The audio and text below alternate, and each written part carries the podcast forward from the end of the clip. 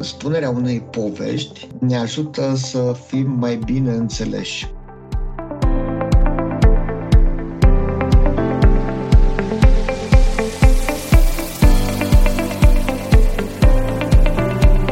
Ei, salut, salut tuturor! Bine ați revenit la Retrospective Agile, un podcast în care privim către agilitate retrospectiv. Sunt Dan Suciu.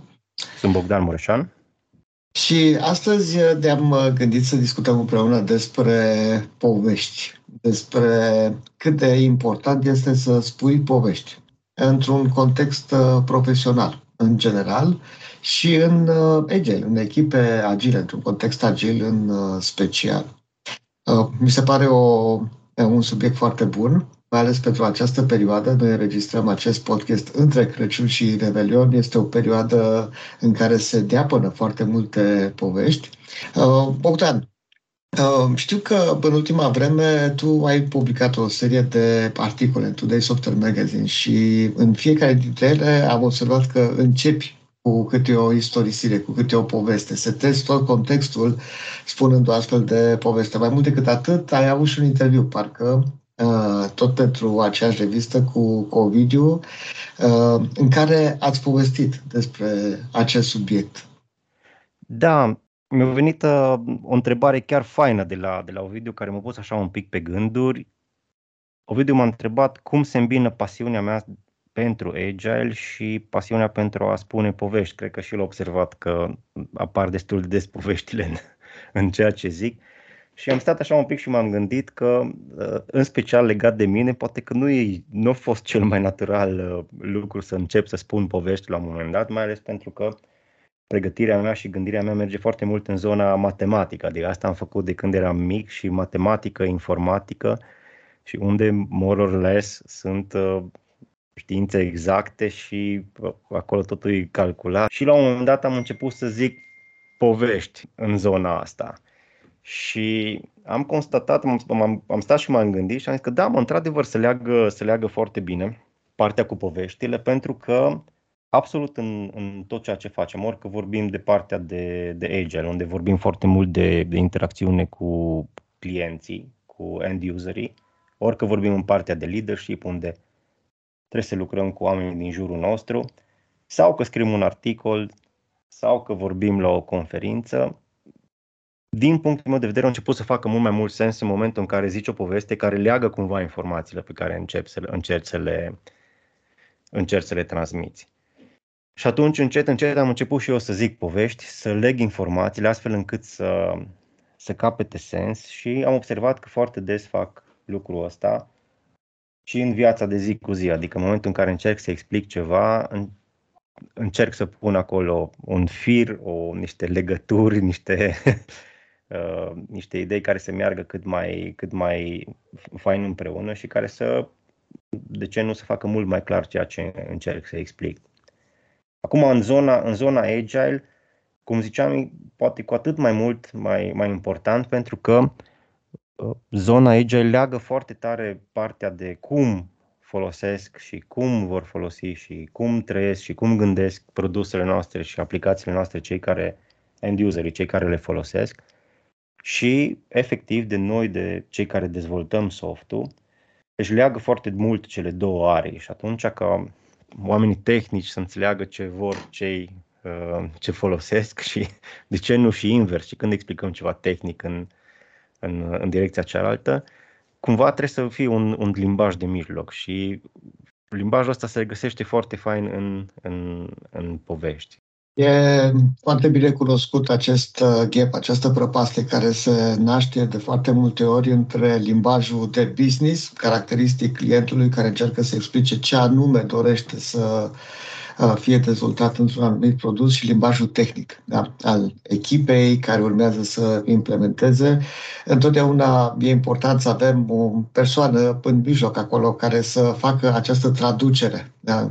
Mm, dacă se poate să aibă cunoștințe din ambele, din ambele părți și să poată să facă cu mai multă ușurință traducerea dintr-un limbaj în, uh, în celălalt. Însă, uh, iată, uh, Kent Beck cu a lui Extreme Programming, pentru că acolo s-a născut pentru prima dată ideea aceasta de a folosi user stories, a încercat să, să, facă, să facă lucrul ăsta. De fapt, el povestește că uh, la un moment dat, dar de unde, care este istoria utilizării acelor user stories, la un moment dat a auzit două persoane povestind despre anumite aplicație. Nu știu dacă era vorba despre Google Maps sau nu, ceva, ceva similar oricum, în care unul, una dintre persoane îi povestea celelalte ce îi se întâmplă în momentul în care dă acolo căsuța aceea de search, o stradă, o localitate, se deschide așa un, o listă unde îi sunt propuse niște alternative, selectezi o alternativă și automat ești poziționat, face zoom in pe harta respectivă. Și uite ce interesant, cum povestesc despre funcționalitățile care sunt implementate într-un anumit produs doi utilizatori. Și ce uh, găsesc ei ca fiind important să fie transmis uh, din, din acea funcționalitate. Poate că ar fi o idee foarte bună să descriem astfel de funcționalități încă dinainte de a fi implementate să încercăm să facem o descriere a ceea ce ne așteptăm să fie într-un produs final, exact așa cum ne-am gândit că un ulterior utilizator ar descrie acea funcționalitate unui alt potențial uh, utilizator. De un fel de story-driven development, dacă, dacă vrei, adică prima dată uh, să ne imaginăm că acea funcționalitate este deja dezvoltată, să ne imaginăm cum o vede un utilizator final și cum a explica el altui utilizator. Și plecând cu ideea asta în minte, haideți să facem acea descriere încă de pe acum, pentru a le fi cât mai clar celor care urmează să dezvolte acel, uh, acel user story, acea funcționalitate în, uh, în produs. Oarecum și ideea aceasta de story, da? Uh, a care apare acolo. E o poveste despre experiența pe care o are utilizatorul cu, cu produsul, ne duce la, face legătura foarte clară, da, foarte directă cu storytelling da, cu, cu spunerea de povești.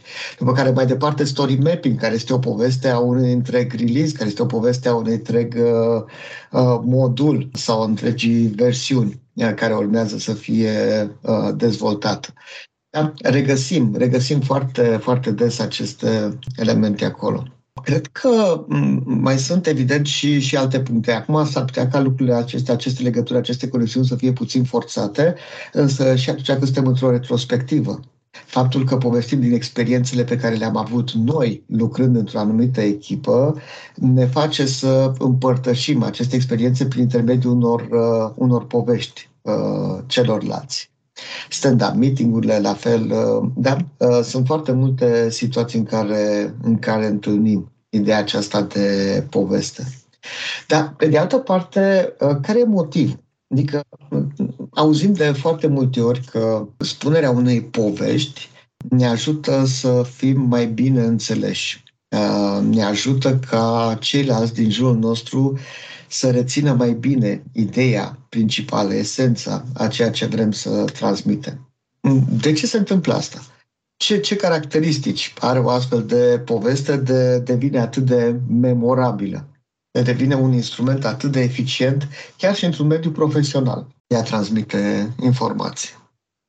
Da, eu cred că, eu cred că e important pentru că se realizează legătura asta dintre un concept care poate fi ambigu și o descriere care practic îți creionează o imagine, o imagine în minte mai, mai mică sau mai bogată uh, și cumva creează și metafora de practic de care, de care ai nevoie. Adică nu numai că îți creionează imaginea, dar și îți și dă o interpretare a, a imaginii respective și care ajută creierul probabil să fac acolo niște legături și când îți aduci aminte de conceptul respectiv, să-ți aduci aminte povestea și să, sau să-ți imaginezi cum, cum ar arăta povestea și să fie, să fie mult, mai, mult mai ușor. Acum aici este și o componentă de, uh, să zic așa, de sales. Pentru că îți dai seama că cu cât povestea e mai faină și mai catchy, cu atât o să reușești să-ți vinzi mai bine anumite, anumite idei, anumite story uh, anumite story map-uri, uh, exact cum ziceai tu că le descrie Jeff Patton și uh, e important, e important pentru că va trebui să convingi anumite lume de ce e important să fie dezvoltate niște, niște funcționalități, niște module, niște story-uri și așa mai departe. și mai mult ca lumea să poată să-și imagineze exact cum, cum vor arăta și cum se așteaptă practic și cum ar aduce cel mai mare beneficiu utilizatorilor. Uh-huh, uh-huh. Acum, eu, eu cumva am devenit așa de, așa de conștient de puterea, puterea storytelling-ului în momentul în care am avut situații în care efectiv echipa tehnică nu, se, nu reușea să se lege, de exemplu, de, uh, de un client, în, nu reușea să ajungă la un compromis, să, să-și explice unul altuia ce-i doare și cumva reușeam să găsesc un, de, de multe ori o cale să explic anumite concepte, ba cu o metaforă, ba cu exact cum zicem noi cu o poveste și uh, mi-am dat seama că atunci când povestea e cursivă și curge și are sens și are un fir epic, exact asta se produce, produce descrierea asta în, în mintea celui care ascultă și anumite lucruri se clarificau mult, mult mai, mai rapid. Um, lucru care mie, de exemplu, mi-a fost necesar și în momentul, deci nu numai când lucrăm cu, pe produse și așa, ci și când, exact cum ce pomeneai tu la început, mai scrii un articol, mai faci o prezentare și te ajută, te ajută enorm să te conectezi cu, cu cei care ascultă sau cu cei care, care citesc.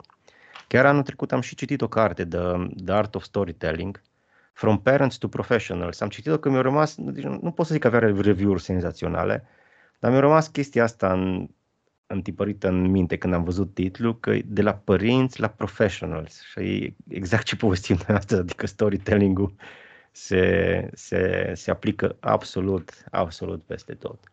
Și cred că ăsta e motivul. Exact ca să concluzionez ce ai întrebat tu. Creonează ceea ce vrem să spunem într-un, într-un fel aproape de vizual, în momentul în care reușești să... Și aia, aia cumva rămâne întipărit în minte și, și pe retină, deși îți vorbe, rămâne așa întipărite pe, pe retina celui care ascultă și te ajută să, practic, să, să-ți vinzi ideea, să o transmiți și să se sedimenteze în creierul celui care, care ascultă. Noi am uh, povestit într-un episod uh, în care a fost și Simona despre capcane mentale și povesteam atunci la un moment dat că, contrar percepției multora dintre noi, deciziile sau o bună parte din deciziile pe care le luăm, le luăm pe un fond emoțional. Nu ne place să credem că suntem logici, că folosim logica pentru a argumenta și pentru a lua diverse decizii, însă se pare că e un procent uh, hotărător a deciziilor care sunt uh, luate sunt influențate de, de emoție. Și povestea, practic, asta face. O poveste, în primul rând, provoacă emoții. O poveste bine spusă. Da? Și atunci, cu alte cuvinte, o poveste poate să, poate să influențeze. Mai, mai este și, um, să zicem, explicația științifică. Da? Uh, tot auzim fel de fel de um, referiri făcute de diverse persoane, mai mult sau mai puțin cunoscute, la acele substanțe care se eliberează, care se generează în corpul nostru ca dopamină, oxitocină, cortizol, etc., etc. Și o poveste generează uh, aceste lucruri, sau cel puțin părți ale unei povești, de exemplu un uh, conflict. În momentul în care povestea are un conflict și fiecare poveste bună ar trebui să conțină un astfel de, de conflict, uh, el conduce până la urmă la transmiterea de, de cortizol, acele uh, hormon al stresului în, în corpul nostru, care ne face să ne concentrăm mai bine. Uh, practic ne, ne sporește atenția pe de altă parte, un final. Dacă finalul este fericit, da? dacă este o poveste cu un final fericit, atunci uh, se liberează dopamină, un hormon care face pe cei care ascultă acea poveste și care se transpun în acea poveste mai încrezători, mai optimiști. Uh, iar uh, dacă există și un factor emoționant da? sau un factor emoțional care este surprins de, de acea poveste, asta conduce la eliberarea de oxitocină. Uh, asta sporește empatia, de exemplu, și uh, sporește nivelul de conexiune cu, cu ceilalți din, uh, din jurul nostru. Și lucrurile pot continua, da, putem povesti foarte multe pe, din zona asta, dar iată că și la nivel teoretic, cât se poate de, de pragmatic, există o, o, un motiv foarte, foarte clar, pentru care ne plac foarte mult poveștile, pentru care ne influențează poveștile. Tu în momentul în care, da, pentru că tocmai despre asta povesteam, despre felul în care folosim povești în articole în asta, și în diverse alte situații. Uh, de unde îți extragi poveștile? cum îți compui o poveste? Povestea aceea cu mersul pe bicicletă fără mâini, cum de ți-a venit în minte, de exemplu? Sau dacă uh, prima dată uh, ai tema în minte și pe baza acelei teme te gândești la o poveste potrivită sau te izbește o poveste și zici, uite, asta este o poveste care merită să fie spusă, hai să vedem cu ce o conectez. Ce învățăminte am putea desprinde din ea și cum aș putea să o, să o prezint mai departe. Cum, cum se întâmplă în cazul tău? Da, cred că se întâmplă și și. Acum, de cele mai multe ori trebuie să recunosc că atunci când abordez o temă, fac conexiuni în minte și îmi vin în minte amintiri și chestii prin care am trecut. Cred că tocmai asta, că au generat niște trigări acolo sau niște ancore emoționale și de aia le retrăiesc și le leg cumva de ceea ce, ceea ce urmează să, să scriu, să povestesc și încerc să aduc și cititorul, ascultătorul în, în aceeași situație. Deci foarte multe ori mi se întâmplă să am prima dată tema și după aia să mi se genereze conexiuni și, cum ziceam așa, cu lucruri care s-au întâmplat și să încerc să le leg, pentru că dacă fac sens pentru mine și mi-au generat mie niște, o imagine clară la cum se leagă lucrurile și mi-au generat și niște sentimente, mă gândesc că se mă ajută să descriu același lucru celui care, de exemplu, care citește sau care, sau care ascultă. Există și situații în mod, să zic așa, invers în care se întâmplă un lucru sau citesc despre ceva sau uh, trec printr-o poveste, cum ziceai tu, printr-o, efectiv printr-o întâmplare și conexiunile se fac după. Adică am întâmplare și zic, uai, asta se leagă de lucrul ăsta sau ăsta și ar, ar merita să ar merita să zic ceva de, de, toată treaba, de toată treaba asta. Nu vine la foc automat, adică se întâmplă din când în când. Îți rămâne undeva în minte și da. rămâne acolo, clocește, până când la un moment dat uh, descoperi ceva care să, să se poată conecta foarte bine cu acea poveste. Da, exact, exact. Și asta e, asta e interesant. Ar fi fain să vină așa la un pac, întâmplare, ai făcut conexiunea, zici, vorbești, împărtășești ceea ce știi dar nu-i, uh, nu-i, așa, de, nu-i așa de simplu. Interesant că mai trebuie să le și lași să iasă la suprafață. Eu cred că și chestia asta am avut o problemă mai, mai de mult, că am trecut prin multe lucruri, dar multe cred că au rămas îngropați acolo și există chiar la un moment dat și să ai și curajul să vorbești despre o, un anumit uh, eșec sau un anumit lucru care ți s-a, ți s-a întâmplat. Și, și acum țin minte că um, am fost invitat acum patru ani Uh, la o sesiune de povești, exact că dacă tot povestim de povești, la o sesiune de povești, la fostul meu liceu din Baia Mare, la Vasile Lucaciu, și era o zi de sâmbătă, uh, întâmplător era și o conferință în, în oraș, uh, la care fusese invitat să, să am un mic speech. Au venit foarte mulți elevi, câțiva zeci, peste 50 de elevi, cred că dacă țin bine minte, au fost în, în sală și mai mulți profesori și am fost invitat să împărtășesc din experiența mea și cumva erau elevi majoritatea de clasa a 12 și care urmau să meargă la facultate și să audă cum se leagă lucrurile și că e bine să, să învățăm și așa mai departe. Și, ce acum... linie drumul către succes, nu? Da, ce linie drumul către succes. Și exact ca să exemplific ce linie drumul către succes, am început prin a le povesti, nu știu, cred că vreo 5-6 super eșecuri de-a mele, adică din ele așa, deci lovituri din alea crunte și cred că elevii se uitau prima dată și așa șocați, știi, că bă, oare de ce l-au dus pe ăsta aici, că săracul îi vai de capul lui. Ne, ne deprimă, nu ne motivează deloc. După care am început să, uh, am început să le leg și să le zic ce am învățat din chestiile alea și ce fac eu de fapt și că sunt multe lucruri pe care le-am reușit și că am fost invitat pentru că cineva a considerat că am făcut lucruri care merită menționate acolo, deci probabil că am făcut și lucruri bune. Și practic asta a fost uh, firul meu sau firul epic pe care m-am, am dus în momentul respectiv a fost că uh, nu trebuie să ne blocăm în, în, în eșecuri pentru că învățăm din ele și e clar că perseverând și învățând și fiind aware de ce se întâmplă în, în jurul nostru, până la urmă să reușim să facem și lucrurile pe care ni le propunem. Da, ce interesant și de ce am pomenit de treaba asta e că Probabil că dacă mă invitau, nu știu, cu 10 ani înainte sau ceva de genul ăsta, n-aș fi, putut, n-aș fi putut să vorbesc de eșecurile alea, deci le-aș fi ascuns acolo undeva bine în, în, în interiorul meu, nu știu, aș fi avut o reținere și asta e foarte important în, în storytelling. Adică dacă tu vrei să creezi imaginea aia de care ziceam eu și să generezi sentimentele de care ziceai tu, trebuie, și mai ales când te referi la experiența proprie, că atunci e și mai mare impact. Deci, da, nu vorbești din băi, să vezi ce-a făcut Țuțu, mă duc eu și povestesc ce-a făcut Țuțu, o chestie și cum au trăit el și așa. și nu mă crede nimeni.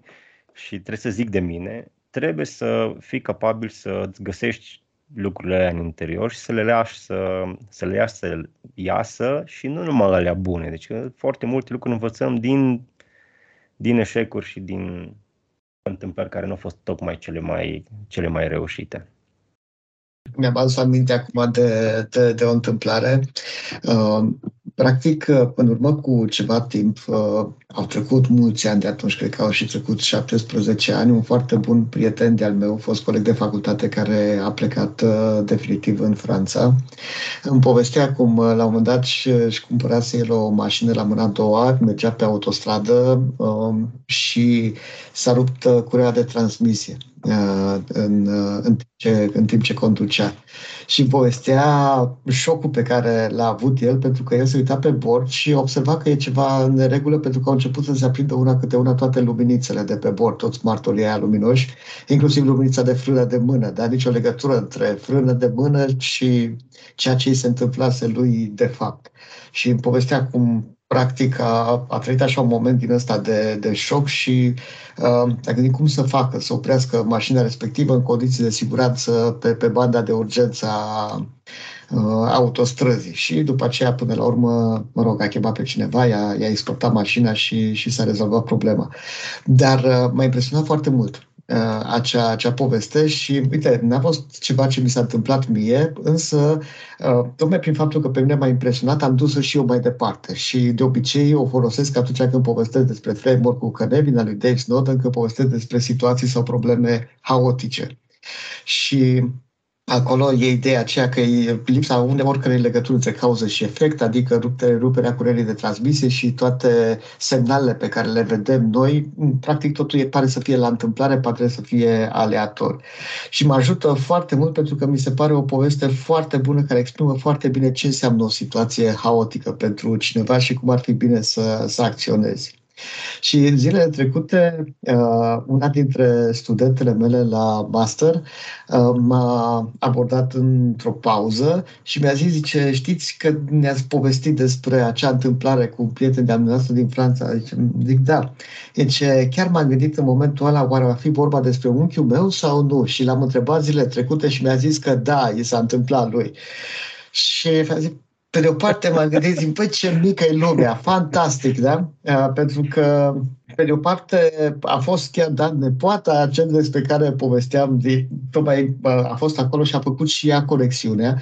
Și ce impact poate să aibă o poveste de genul ăsta când efectiv județi, mă, e reală, nu e inventată, da? Nu, nu, nu a fost inventată, e reală și povestit. Pe de altă parte, șocul al doilea, pe care l-a resimțit ulterior, analizând lucrul ăsta, mă, da, eu repet povestea asta încă o dată și încă o dată și încă o dată de ani grei, ar cam trebui să o cam schimb ar trebui să schimb povestea, ar trebui să-mi iau și alte, și alte repede. Că uite, deja nepoții celui căruia i s-a întâmplat ajung să asiste la cursurile mele și aud, uh, aud povestea respectivă. Mi s-a părut uh, uluitor, foarte, foarte tare, uh, mai ales ideea aceasta că s-a gândit să întrebe. Și i-a zis, da, da, da, exact așa mi s-a întâmplat. Ce, dar de mult. Uite, e unul care că mai vorbește despre asta la curs despre... Am, am, am crezut că ai realizat ce bătrân ești când ți-ai dat seama că cutia are poate la facultate. Da, in, indirect, indirect așa este și asta e o, e o întrebare bună. Ok, știm că poveștile personale au un impact foarte mare, da? Atunci când facem lucrurile astea transparente, când spunem că ni s-a întâmplat nouă și impactul emoțional este unul diferit și nivelul de încredere poate să crească pentru că într-un fel sau altul ne vulnerabilizăm, da? cum ziceai și tu, trece prin fel de fel de situații ciudate care pun într-o lumină proastă. Poate că morala este una bună, nu? Într-un final, spunem cum am reușit, cum am făcut față acelor uh, provocări, însă totul trebuie un pic de, de curaj. Însă merită, merită, dacă impactul este unul foarte bun. Uh, ți s-a întâmplat să și inventezi povești sau întotdeauna poveștile pe care le spui sunt ex, uh, extrase din realitate? Adică știi sigur că că, s-au întâmplat sau ți s-au întâmplat ție. Da, da, acum mă pui să-mi divulg un secret pe care nu vroiam neapărat să... Și apropo că vorbim de vulnerabilitate, poate să avem odată curajul să difuzăm și uh, episodul în care am vorbit numai despre vulnerabilitate și care zace acolo în arhiva noastră. Da. Uh... Cred că are, are un an și jumătate de când l-am înregistrat și mm, încă nu l-am, uh, încă nu l-am meditat, nu l-am pregătit, probabil că tocmai din cauza poveștilor uh, personale pe care le-am, uh, le-am expus acolo. Da, uh, uite, trebuie să recunosc că uh, eu pe lângă, pe lângă mediul profesional mai scriu destul de des, adică destul de des, când am așa când momentul ăsta de care ziceam de inspirație, mai scriu și povestioare amuzante, să zic așa mai mult sau mai puțin amuzante, pe Facebook și uh, cred că folosesc cumva aceeași rețetă sau încerc să folosesc aceeași rețetă. 90% din ceea ce povestesc este super real. Și tocmai pentru a crea un efect sau a exemplifica mai bine un anumit concept sau a amplifica ceea ce, ceea ce vreau să zic, se întâmplă să adaug și un 5-10%, deci foarte puțin, acolo ceva spicy care îmi cade mie bine așa pe suflet și că să fiu confortabil că am, am băgat chestia aia acolo și mă ajută și face, produce efectul pe care îl, pe care îl scontam. E, cred că ți se întâmplă și natural, fiind și pescar, uh, ți este natural să mai exagerezi anumite părți din poveștile tale, nu? Ha, ha. da, nu, legat de pescuit nu inventez niciodată. Acum mai momentul să fac eu ha-ha. Da, și e, um, ce-i fain e că lumea care mă cunoaște, chiar am avut acum vreo două, trei povestiri și anul ăsta, în care scriam ceva și se vorbeam după aia cu mama la telefon și din toată povestea, mama îmi zicea exact locul unde a zice, da, aia nu ți s-a întâmplat, nu? Și zic, da, nu s-a întâmplat aia. Și în rest e 100% adevărat, în afară de micul ăla detaliu. Și cine mă cunoaște foarte bine a început să-și dea seama și unde amplific eu cei de, cei de, cei de amplificat și ceea ce nu e un, nu e un lucru, e chiar, e chiar foarte fain. Dar ce mi se pare mie foarte important e corul și cam tot și informația și date, dacă prezint date sau lucruri de genul ăsta, să fie cât mai autentice, cât mai aproape de, uh, de ce se întâmplă în, în realitate. Noi folosim, de exemplu, cred că și tu faci la fel, și eu fac folosim foarte mult storytelling-ul în trainingurile pe care le, pe care le ținem.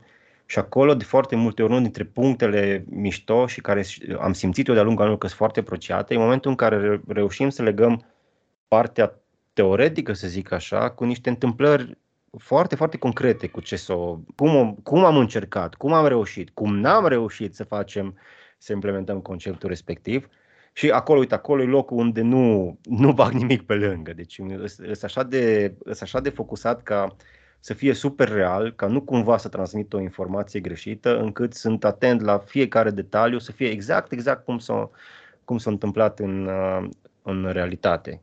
Chiar dacă, exact cum ziceai tu, acum de multe ori trebuie să ne recunoaștem și eșecurile. Nu îți ies toate lucrurile pe care le, pe care le încerci, dar dacă am învățat eu din chestia aia, pot să învețe și, pot să învețe și alții.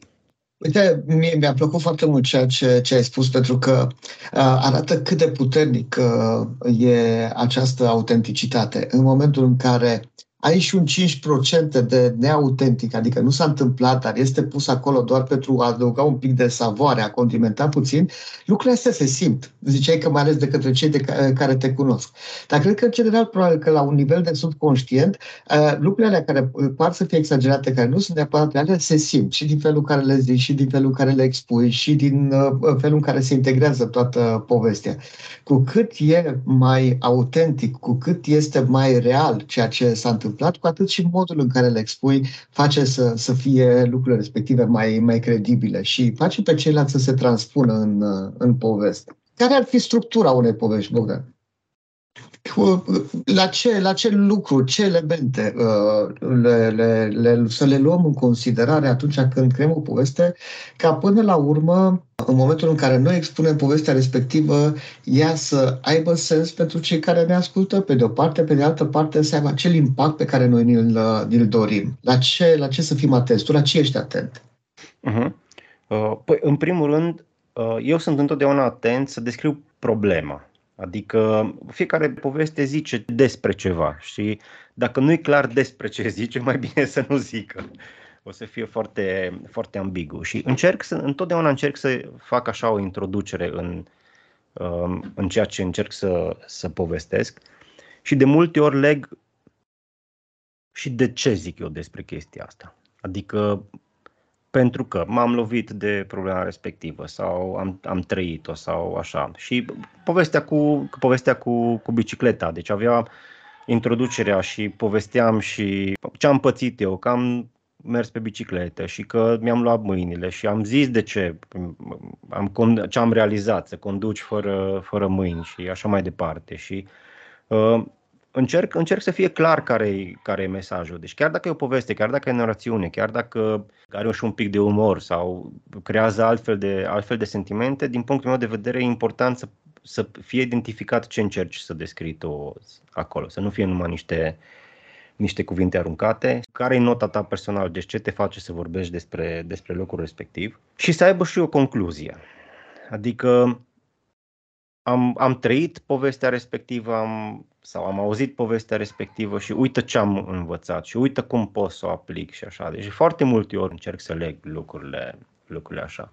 Deci astea sunt trei elemente care, cu, la care sunt atent și în rest îi, cred că, nu știu, experiență și inspirație. Acum, de multe ori îmi vine să combin și o chestie serioasă cu o chestie comică. Adică să zic și ceva uh, super serios și după care să bag, și, să bag și o glumiță, că așa povestesc eu în viața de zi cu zi și n-am cum să, n-am cum să, schimb, uh, să schimb lucrul ăsta total atunci când scriu. Deși de multe ori mi se zice, de exemplu, că sunt prea serios atunci când, uh, când scriu articole. Probabil că focusat să nu, dacă e ceva tehnic sau profesional, să nu fie tu comic și să se piardă esența. Deci nota personală, deci după ce cele trei elemente, cred că nota personală a fiecăruia contează, contează foarte mult. Mm-hmm, mm-hmm. Cu siguranță. Și nota aceasta personală, cred că ți-o extragi tot din, tot din experiență. Adică, de foarte multe ori, poveștile pe care le-am spus au avut impactul cel mai mare atunci când le-am spus ca și cum le-aș fi povestit unor prieteni în care ne întâlneam la un moment dat și exact. le, le, le expuneam ca un fel de glumă, ca un fel de întâmplare, de întâmplare nostimă și uh, lucrurile pe care le-am folosit, expresia pe care le-am folosit acolo, modul în care ziceam, e bine să fie transpus și în, uh, da, ca să, să poată fi surprise, să poată fi extrase și dacă sunt scrise pe, pe hârtie sau dacă sunt spuse într-o conferință unor persoane pe care pe mulți dintre ei nu-i, uh, nu-i cunoști neapărat. Asta iarăși dă autenticitate, dar tu știi ce ar merge, știi ce, știi ce funcționează. Cu cât ești mai crispat, cu cât ești mai atent la felul în care vorbești, cu atât asta s-ar putea să mai taie puțin din, uh, din, din farme cu povești. Uh, dar da. până la urmă avem o idee pe care noi vrem să o exprimăm pentru că totul este serios, nu spunem acea poveste degeaba, deci avem ideea la care ne dorim să, să ajungem și de obicei, da, întotdeauna într-o poveste e un, descriem un status curent uh, ceva ce e și un factor perturbator. Ceva ce a perturbat acest status quo, această, această stare curentă. Fie că a apărut o problemă, fie că a apărut o oportunitate, da? Și uite, asta s-a întâmplat și după aceea cum am reușit sau să rezolv acea problemă sau să beneficiez de acea oportunitate. Și, într-adevăr, e o încheiere, dar trebuie să se termine undeva, să vreau să se termine coadă de pește, și o morală, nu? Morală care închide cercul, pentru că morala respectivă ne duce la ideea pe care voiam să o expunem uh, și care e legată de subiectul serios. Asta ar fi, asta ar fi toată, toată povestea. Pe de altă parte, mi se pare foarte, foarte important, de, de, uh, țin minte, chiar mi s-a întâmplat, tot așa, în urmă cu multă vreme, am avut o discuție la un moment dat cu directorul executiv a unui, uh, uh a unuia dintre clienții uh, pentru care făceam un proiect. Eu eram tânăr manager de proiect la momentul respectiv și țin minte că eu am început să-i spun, să, să, să-i transmit foarte multe detalii, mult prea multe detalii despre proiect decât uh, îl interesa pe el. Dar el nu, nu uh, dorea să audă atât de multe povești, oricum nici nu avea timp. Și, uh, da, uite, un, un lucru pe care l-am observat făcându-l, fără să, să fiu conștient, în loc să zic că se vedea pe fața lui că e plictisit, a zis, uh, se vedea pe el că nu se mai uita la mine, se uita la peretele din spatele meu. Uh, cumva, nu mai... Dar asta era sentimentul pe care l-am avut atunci și exprimând exact acel sentiment, dai o imagine foarte clară a faptului că, într-adevăr, cel care era în fața ta era plictisit, se plictisea, da? deci nu te, mai, uh, nu te mai urmărea. Deci mici lucruri de genul acesta care exprimă mai bine, da? care scoate în evidență mai bine o anumită stare, o anumită, o anumită emoție, cred că e foarte de, de ajutor care ar putea să fie piedica, ce mi se pare mie ca fiind o piedică, este că foarte multă uh, lume, uh, liderii, da, că la ei ne, ne gândim pentru că ei de foarte multe ori uh, și-ar dori să, să influențeze, să uh, motiveze persoanele din jurul lor și poveștile ar putea să le fie de folos, de, ei uh, fac distinția asta între viața personală și viața profesională. Nu le amestecăm. Nu zic lucruri despre mine din viața mea personală, întâmplări uh, despre, despre mine în fața, în fața celorlalți. Trebuie să păstrezi o atitudine serioasă, să păstrezi o atitudine profesională atunci când ești la, la serviciu. Și nu e bine să-ți expui uh, emoțiile. Poate să dea sentimentul ăsta că ești neserios dacă începi să spui povești în loc să fii profesionist și să te, te duci uh, direct la, la subiectul uh, discuției, meetingului. Da, deci da, și asta trebuie făcut cu foarte mare atenție și cumva trebuie să câștigi dreptul de a zice povestea, zic eu. Că am auzit foarte multe situații la oameni care în anumite companii au făcut ramp up în companie și în, primul, în primele două săptămâni meeting mare cu CEO și CEO a vrut să arate cât de vulnerabil și cu 50 de oameni noi în față, povestit o chestie din aia care toată lumea a fost rămas așa blocată și wow, de ce ne zice chestia asta acum? Și... A fost mai degrabă cringe, nu? Decât uh, motivant. da, da, și cumva cred că uh, și aici trebuie găsit o balanță, dar în momentul în care reușești să se expui în mod natural, să fii autentic și să nu fie forțat, Uh, eu sunt exact de aceeași părere cu tine că ai foarte, foarte mult de, de câștigat dacă reușești să treci peste, peste blocajul ăsta. Și, uh, da, din nou, deci rămânând autentic și neforțat și balansat. Acum, sincer să fiu, am, am cunoscut mulți oameni care reușesc să treacă peste astfel de piedici și am cunoscut și care, nu știu, au rămas așa mega, mega blocați acolo și rămâne un, rămâne un zid în momentul în care nu reușești să, să povestești, să, des, să te deschizi. Da. E, e și foarte important cum treci peste eșecuri, adică sunt convins. Eu știu în ceea ce mă privește pe mine, dar sunt convins că și la tine e același lucru. Nu ți-a ieșit întotdeauna. Adică a fost un moment în care ai zis o chestie și tu te așteptai la un impact devastator și părea să fost ca nu ca în perete, nicio reacție, poker face toți din față și în momentul ăla înțeperești, te gândești, păi da, oare cum, cum continui de aici? Dar energia era cu totul și cu totul alta decât cea pe care o așteptai. Sunt dificile momentele astea, da? Și trebuie să dregi busuiocul, da? Ca să poți să, să mergi mai, uh, mai departe. Eu uh, nu, nu pot să uit uh, și acum, mă rog, rămâne un semn de întrebare pentru mine. Țin minte, am fost la o conferință în Austria, era uh, Agile Tour așa se, se numea seria aceea de conferințe și acolo la Viena povesteam despre bune practici, da? Așa se numea de fapt prezentarea Best Practices in Agile și eu de fapt ce făceam în toată povestea mea de acolo, distrugeam best practices-urile, adică spuneam cât de nocive ar putea să fie acele best practices uh, într-un context uh, Gil. În fine, uh, keynote speakerul de acolo, un uh, elvețian, pe care îl apreciam foarte mult pentru că îl văzusem și în alte prezentări anteriore, era așa un tip din ăsta uh, ironico, um, caustic în exprimări. Avea un umor cu totul deosebit. Simte că m-a surprins eu fiind într-o sesiune de asta paralelă cu alte două sesiuni, că la începutul prezentării mele a intrat în sală. A intrat în sală și s-a așezat acolo și am avut așa un fel de, fii atent, cel care a fost fost keynote speaker, dar tocmai a prezentat, a venit la prezentarea mea. Și în timp ce povesteam, îmi dai seama, dura 30 de minute uh, toată expunerea, dar după primele 10 minute tipul s-a ridicat și a plecat. Păi nu spun ce am simțit în celelalte 20 de minute până mi s-a terminat prezentarea. În mintea mea, deși eu mergeam mai departe cu ceea ce pregătisem, dar cred că se simțea că deja era moale, energia mi se dusese și mintea mea era, bă, ce am zis?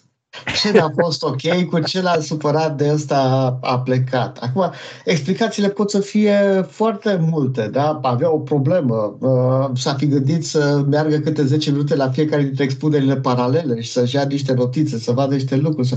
Habar nu am, dar e clar că am luat-o ca un pumn în plex și n-am mai fost uh, bun de nimic până la finalul prezentării și mult timp după aceea. Dar asta, apropo de a povesti despre propriile tale eșecuri sau despre ceea ce crezi tu că reprezintă niște eșecuri, regula este dacă încă n-ai trecut peste ele, dacă încă te mai bântuie, dacă încă ai o problemă, da, simți emoții negative atunci când îți aduce aminte de ele, nu le spune. Da? Nu vorbi despre ele, pentru că se simte și acolo. Dacă ești în faza în care poți să faci uh, glume, poți să faci mișto de ele, e perfect. Da? Din, din faza aia deja poți să le expui, să vorbești despre acele eșecuri. Dacă nu, s-ar putea să nu fie acel, uh, acea morală motivațională pe care tu vrei să o transmiți mai departe. Însă pentru mine că și acum este un semn de întrebare, oare ce s-o fi uh, întâmplat? Însă Uh, cred că ține și de maturitate și am făcut tranziția asta de la am dori ca toată lumea să plece fericită de la un curs sau de la o expunere de-a mea la dacă cel puțin unul iese de acolo cu ceva nou învățat, ok, înseamnă că eu mi-am făcut uh, misiunea. E o dif- diferență destul de mare, da?